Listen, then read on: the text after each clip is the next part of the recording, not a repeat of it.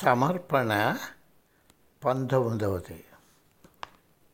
లోభాన్ని సంతృష్టిపరచడం వల్ల అసలైన సంతోషం ఎన్నడూ రాదు.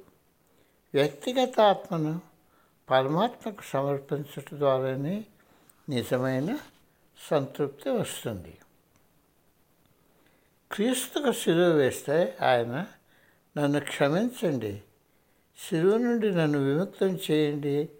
అని ఎప్పుడూ అనలేదు. క్రీస్తుకు దృఢ విశ్వాసం ఉంది. ఆయనకు దైవంపై పరమ నమ్మకం ఉంది. ఆయనకు దైవంపై ఆయనకు దైవంపై ఎంత నమ్మకం ఉన్నదంటే తన దేహం ఏమవుతున్నారో కూడా ఆయన పట్టించుకోలేదు ఇది చాలా గొప్ప విశేషం. దీనినే మరలా బుద్ధునిలోనూ కృష్ణులోను మనం చూడగలుగుతాం బుద్ధుడు ఎంతో శాంతంగా ఉండేవాడు. కృష్ణుడు మురళి వాయించేవాడు. ఇంకో ఎన్నో మంచి వాయిద్యాలు ఉండగా మురళి ఎందుకు? వీణరేఖ గిటార్ లాంటి ఇంకొక వాయిద్యాన్ని ఆయన ఎందుకు వాడలేదు?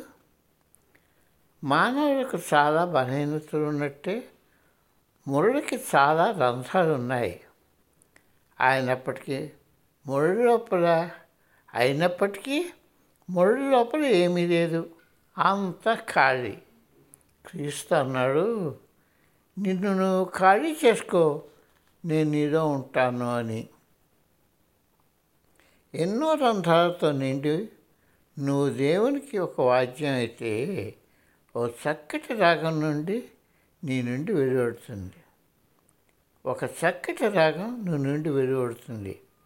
అన్ని సందర్భాల్లోనూ నీలో ఉంటూ నీ ప్రతిచర్య ఆలోచన వాక్కుకి సాక్షిపుతుడైన దైవాన్ని నమ్ము.